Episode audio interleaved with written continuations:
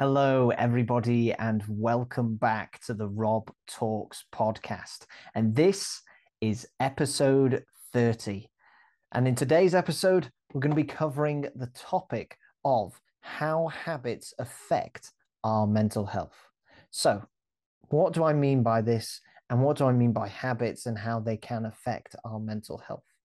So, what I mean with this is the fact of that we build habits as humans. We are creatures of habit, and we build both good habits and bad habits. And habits are really things that are repetitive. They are actions that we do and that we take that are repetitive. And sometimes we are knowing of them and that we do this thing or we do that thing repetitively because it makes us feel comfortable and we like it.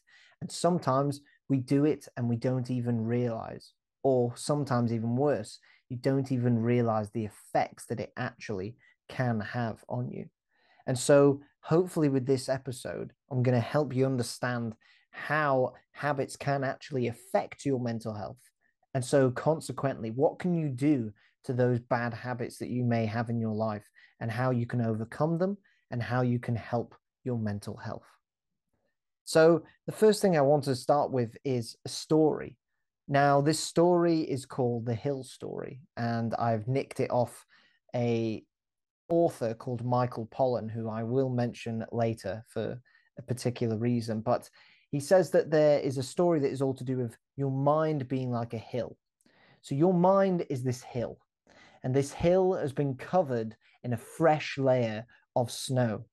Now, as a child, this is how your brain begins. Your brain begins with a fresh layer of snow, free for you to think in any way that you want, for you to explore, for you to be creative, for you to be curious and try and figure out the world.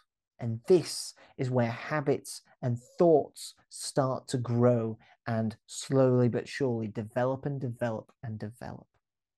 So you have your hill that is covered in snow. But over time, as you have thoughts and you create habits and you do actions, you sledge down this hill, creating tracks as you go down the hill. And in doing so, that means when you next go to the top of the hill, it's considerably easier for you to go down the tracks you have previously made rather than creating new tracks. And this is what happens in our brains. This is what happens when we create habits and when we have thoughts. If thoughts become repetitive, if habits become repetitive actions, that means we are much more comfortable in repeating those actions and repeating what we do and what we think again and again and again. And this is perfectly fine, especially in the case of where we have created good habits. So it can be something as simple as that you go running once and you have that feeling of that running feels really nice. So you then try it a couple of weeks later and it feels good again. And so then you try it again. And in the repetitiveness of you always putting your shoes by your bed and always putting your stuff ready by your bed, by having that good habit of doing that the night before, the next morning you wake up and you have no excuse and also you like the feeling so you go running and it develops this connection between if i run i get x feeling. But this can happen with our bad habits as well. And i wanted to go over an example i have kind of mentioned before which actually relates to myself in terms of my bad habits especially with food. Now i've been a lot better with this over i would say probably the past couple of months but I am very much somebody who loves ice cream and I adore Ben and Jerry's, still waiting for that sponsorship. But I absolutely love Ben and Jerry's. And it is a food that I have to say it's a guilty pleasure. You know that when you are eating it, that you are putting a ton of sugar into your body and you're putting a ton of calories in, and it's not good for you. But the feeling that I have from having that food feels so nice that you discount the fact that it is doing worse things to your body than actually do the eating is doing. And so you realize that from this battle that you have in your head that i'd much rather just eat the ice cream because it's going to make me feel better. And it is also because from eating that ice cream it helps me to fit within a habit that I have created over time, especially as I've been at university. I've created a habit in that whenever I'm stressed, or whenever I'm struggling, or whenever I just want to be able to relax, the key thing that I like to create is this space where I can relax and feel stress free. And the easiest way to do that is to give myself dopamine hits from relaxing and watching movie and eating ice cream packed full of sugar, packed full of sweetness, and just something that I cannot explain because I'm not a biologist that feels so great.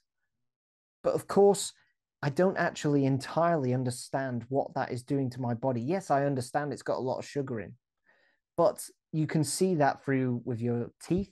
You can see that through with your own physical health if you've put weight on because of the calories as well. But something that you can't see is, in fact, the effect that has on your mental health. And I have never seen that before. And I've always been intrigued, and I'm sure I'll do a video on this explaining it further, of what our relationship with food and drink and our diet actually has on our mental health. And I've slowly but surely realized that what ice cream does for me is it gives me that kick of a dopamine hit, a bit like an adrenaline hit in a way that makes me feel happy, that makes me feel stress free, that makes me feel great. But over the long time and the long period, what having that amount of ice cream does is it affects my sleep, it affects my circadian rhythm, and it affects me going to bed. And your sleep massively impacts your mental health. And so that's what can impact my mental health. But also, something that people don't entirely always realize is that foods and drinks that are full of caffeine and full of sugar, in fact, can massively affect your anxiety levels. And as somebody who struggles with anxiety, usually most likely when I'm stressed or when I'm struggling, usually the first thing that I hits me is my anxiety levels. And I don't realize that a part of that is because I'm having ice cream, because I've created a habit of that when I feel like that, I have ice cream to overcome it. But in fact, in the long term, the ice cream actually makes my anxiety levels worse. And it can be as something as simple as that. That if we don't have the self awareness and we haven't built that self awareness yet, or we haven't divulged into our habits enough and reflected enough on our habits, we sometimes miss these clear as day relations between the fact of you doing something and what effect that has on your mental health. And so we have to be able to see how can we break these bad habits? And also what are habits that we have that are not just from actions, but also what goes on in our heads. And another example that I have within my own life is I'm sure so many people have this, and especially in relating to anxiety and feeling anxious, is worrying about the future. I'm somebody who is always constantly thinking about the future. What is my career going to be like? What house am I going to live in? What salary am I going to be paid? Who am I going to be with? Am I going to be with anybody? What does my future hold? Am I going to actually fulfill my dreams and desires? so many of these questions, which I'm sure fill so many other people's heads as well who are probably listening, go around my head a lot. And even with us thinking as crazy far ahead as, although you can't really say that entirely, but even thinking about death and what happens with death and what happens then according to what you did in your life? And what happens after death? Is there heaven or hell? Is there nothing? Is it darkness? So many of these very much future focusing questions consume my thoughts and i've had this bad habit sometimes of where it can be over consuming and you start to overthink about these topics. And i'm sure that there are many people out there of where this happens and a lot of the time when it's anxiety, it's because you're worrying about so many things that are far off in the future. When it is more to do with depression and that you feel sad or depressed, it's more likely to be something that has happened to you or that's in your past that is affecting you. It can be from the death of a loved one, through going through a life changing incident or trauma or whatever it may be. That can be what can make you feel depressed and have these depressive thoughts. So the question is, is how do we make our hill have a fresh layer of snow? How do we get away from being consumed by our bad habits and create more good habits? The answer is, or of many answers, is to try new things. We actually have to get outside of our comfort zone. And I've said this before in terms of helping to deal with anxiety. And it is so true because in you getting outside of your comfort zone, what happens is, is you become like a child again. You become curious. You become on your own. You're not sat in your comfort zone anymore. You're trying something new. You're doing something new. You're in a new place. And so you have to be able to absorb all of that. You have to be able to process all of that in your brain. And all of a sudden, you've created a new layer of snow where your bad habits won't torment you or less likely to torment you or be effective in happening in this new place, this new skill, this new thing that you are doing. And that's why I highly recommend in thinking about how can you get outside of your comfort zone? Is it for one, trying a new skill? So I can easily see for somebody like me, I have terrible control. I can't remember the exact word, but in terms of being able to juggle, I'm terrible at juggling. And I'm sure that if I was to pursue juggling and try that new skill and really dig in deep, trying to become the best juggler that I can be, that I would genuinely find ways to open up my mind more. And I would find ways that would get rid of bad habits in my life and even maybe bad habits that are related to things to do with perception or things within my life, whatever it may be. And in particular, this is why I find a sport like climbing to be incredibly influential on my mental health because a key part of climbing is problem solving. And a key part of that is to do with the fact that within climbing, you get a new route every week or every month or at least every year, whatever it may be. You will always have to look at new routes. You will have to work out the moves that you've got to do and where you have to put your feet, where you have to put your hands. It's always something new. It's always something that your mind hasn't seen before. And so you're forever getting outside of your comfort zone, just that little bit. You're forever putting that little fresh layer of snow on your hill. And another thing that we can do is looking into travel. Travel, I know, is more of an expensive option, but being able to travel by yourself, taking time to experience things by yourself and solo is a massive thing to really open up your mind and being able to experience the world in a different way. So there's a way that you can do that. If it's in your gap year, if it's whilst you're at university, if it's just even as something as simple as going on a train journey or on a bus to a new city in England, in the UK that you've never been to before. Something as simple as that can open up your mind. And that's something that I, in fact, endeavor to always do when I go to a new place. I don't know why. I have a fascination with the architecture of cathedrals and churches. It always really gives me a moment of awe. I find them so impressive of how tall they are, of the insane sculptures that are inside and the history behind them. I'm sorry, but I could go on for ages about them. But that's why I always find times to just go and find that new place, that new church I've never been to, that new cathedral I've never been to, that place of historic significance. And I, in particular, remember this once of when I was in London and I had it must have been about five hours to kill. I had absolutely nothing to do. So I went to a restaurant, ate a cool burger that was full of chilies or something, and I thought I would go on a walk. So what did I do? I searched up where there was a church near St. Pancras Station that looked really cool. It looked like it was out of a Harry Potter film. And so I went and visited it.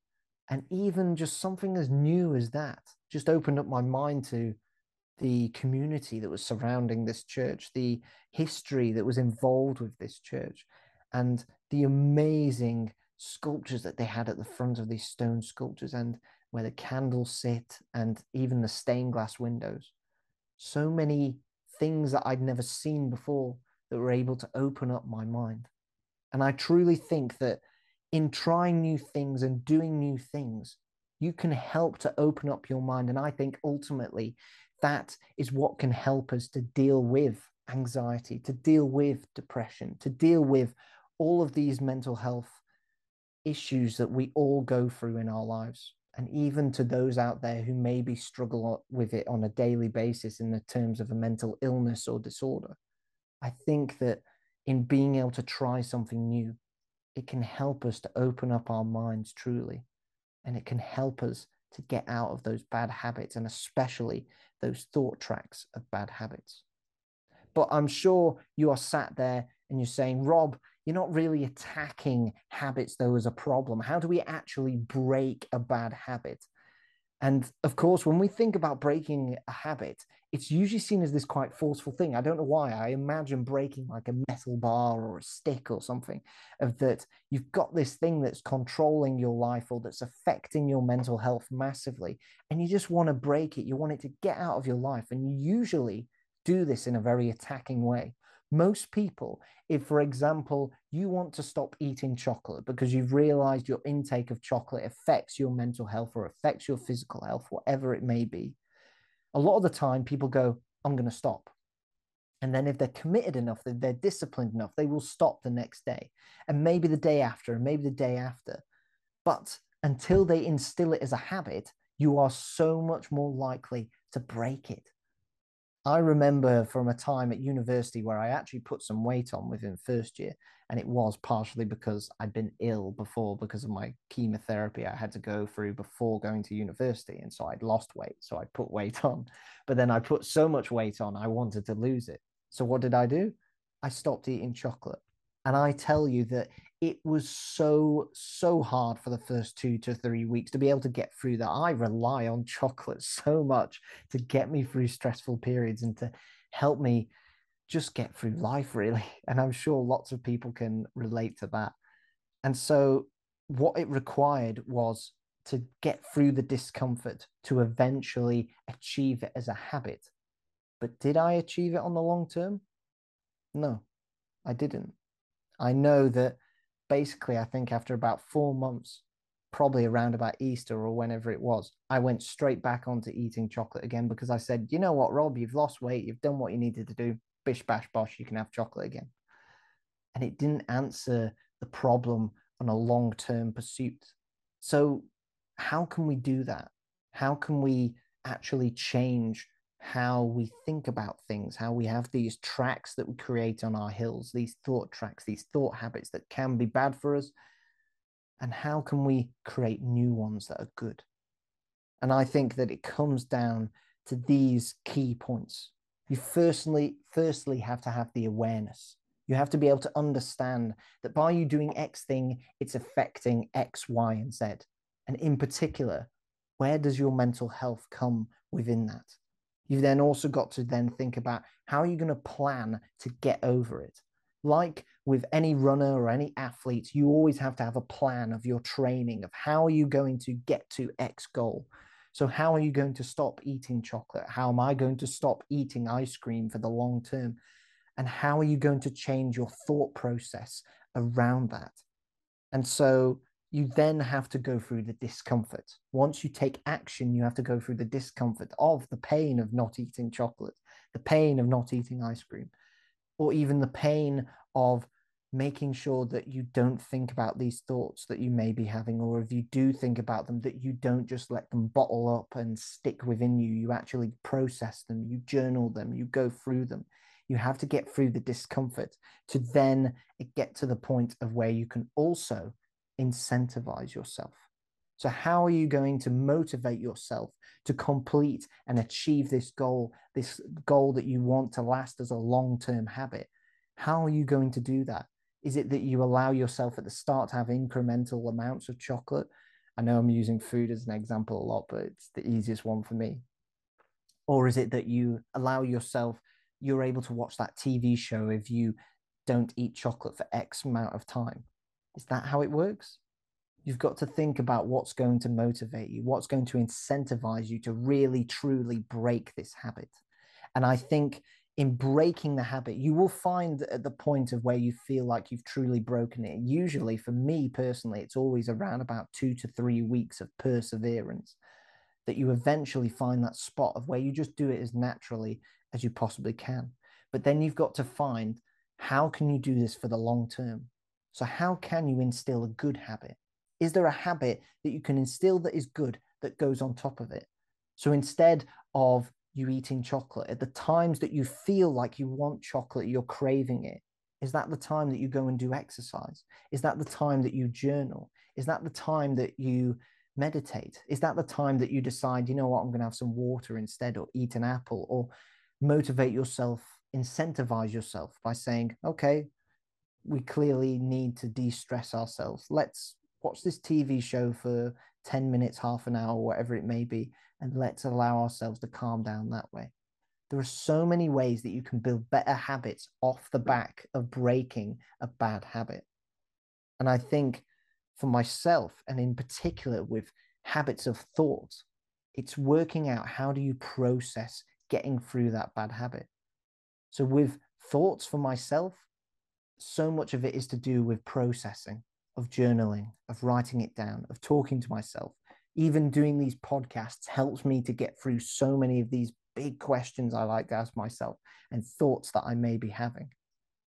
And I'm sure that can work for others as well. And you also have to work out, especially, and this is what I believe is integral with good habits, is what is your long term motivation? Because the person that will go to the gym, for example, for the longest and for the most dedication will be because they gain enjoyment out of the gym. So it's truly a passion of theirs. Or they have a goal, which is a long term goal in terms of that you want to look after your physical health. You want to look after your physical fitness and you put that as priority number one. That's if you truly believe in it, and you have to really believe in it, if you truly believe in that, that's what's going to make you go to the gym again and again and again. If you truly believe that you bottling up a thought process that you're having is the thing that is really being detrimental to your mental health, then you have to find how, in your long term goal of, say, meditating or journaling, how that is going to be something that motivates you and that you link it to the fact that you deeply, truly believe that if you journal every single day, or you journal every single week, or you journal every single time you feel X way, that you are going to get better. And that is going to help you look after your mental health for your life. That's when you can start to have good habits that are effective. And so, habits, I think, are a tricky thing. And overall, I think they're probably one of the parts of my life that I probably struggle with the most. And so hopefully this advice that I've given you will be able to help you to do it in your own life. But also it's considering the fact of that it's not easy. And I think the discomfort part is the part that breaks most people. In breaking that bad habit, in trying to lay that fresh layer of snow in your on your hill, that is your mind. The discomfort part can be the part that stops people. And whether you break that bad habit is solely down to, I believe, whether you can get through the discomfort and whether you can motivate yourself that this is something you want long term. If you can't motivate yourself long term, but you can get yourself through the discomfort, you're going to go on a cycle. And trust me, it will happen again and again. And you see it with so many people who, for example, give up smoking or give up eating chocolate or give up X, Y, or Z. It happens in cycles if you don't find the long term incentive or the long term motivation. Once you find that, and it's something that you truly and deeply believe in, that's how you build good habits.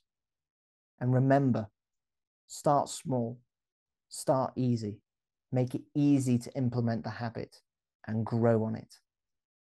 And with bad habits, if you're thinking that you're sat there and you're thinking, I don't really have that many bad habits, take time to reflect, journal, write down about, for example, when you feel anxious, when you feel depressed, What are things that are happening around in your life as you are doing that?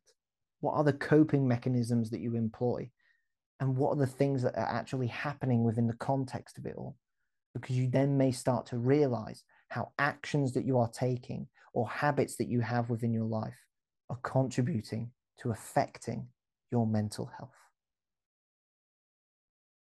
I really hope that from this podcast episode, this advice helps you to break those bad habits and to build those good habits and realize and have the self awareness to understand that habits do affect your mental health, even if you don't realize it.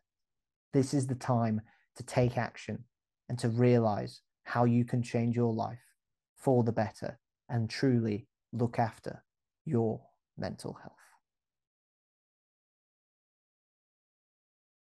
You have been listening to the Rob Talks podcast. Thank you so much for listening. And on the 30th episode, I'm so happy to be at 30 episodes. It feels like we are really rolling with this podcast. And I appreciate every comment, every thing from my friends, from listeners, from whoever is listening, watching to this. I appreciate your support and your kindness and your beautiful words so, so much. So thank you so much for listening. And I will see you next week, hopefully for a Q&A video.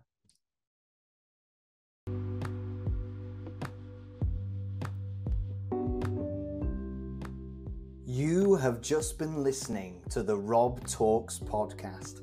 Thank you so much for listening, and please make sure to subscribe and give me a follow on YouTube, Spotify, Instagram, Facebook, or even LinkedIn. And I will speak with you soon. Stay safe and have a great week.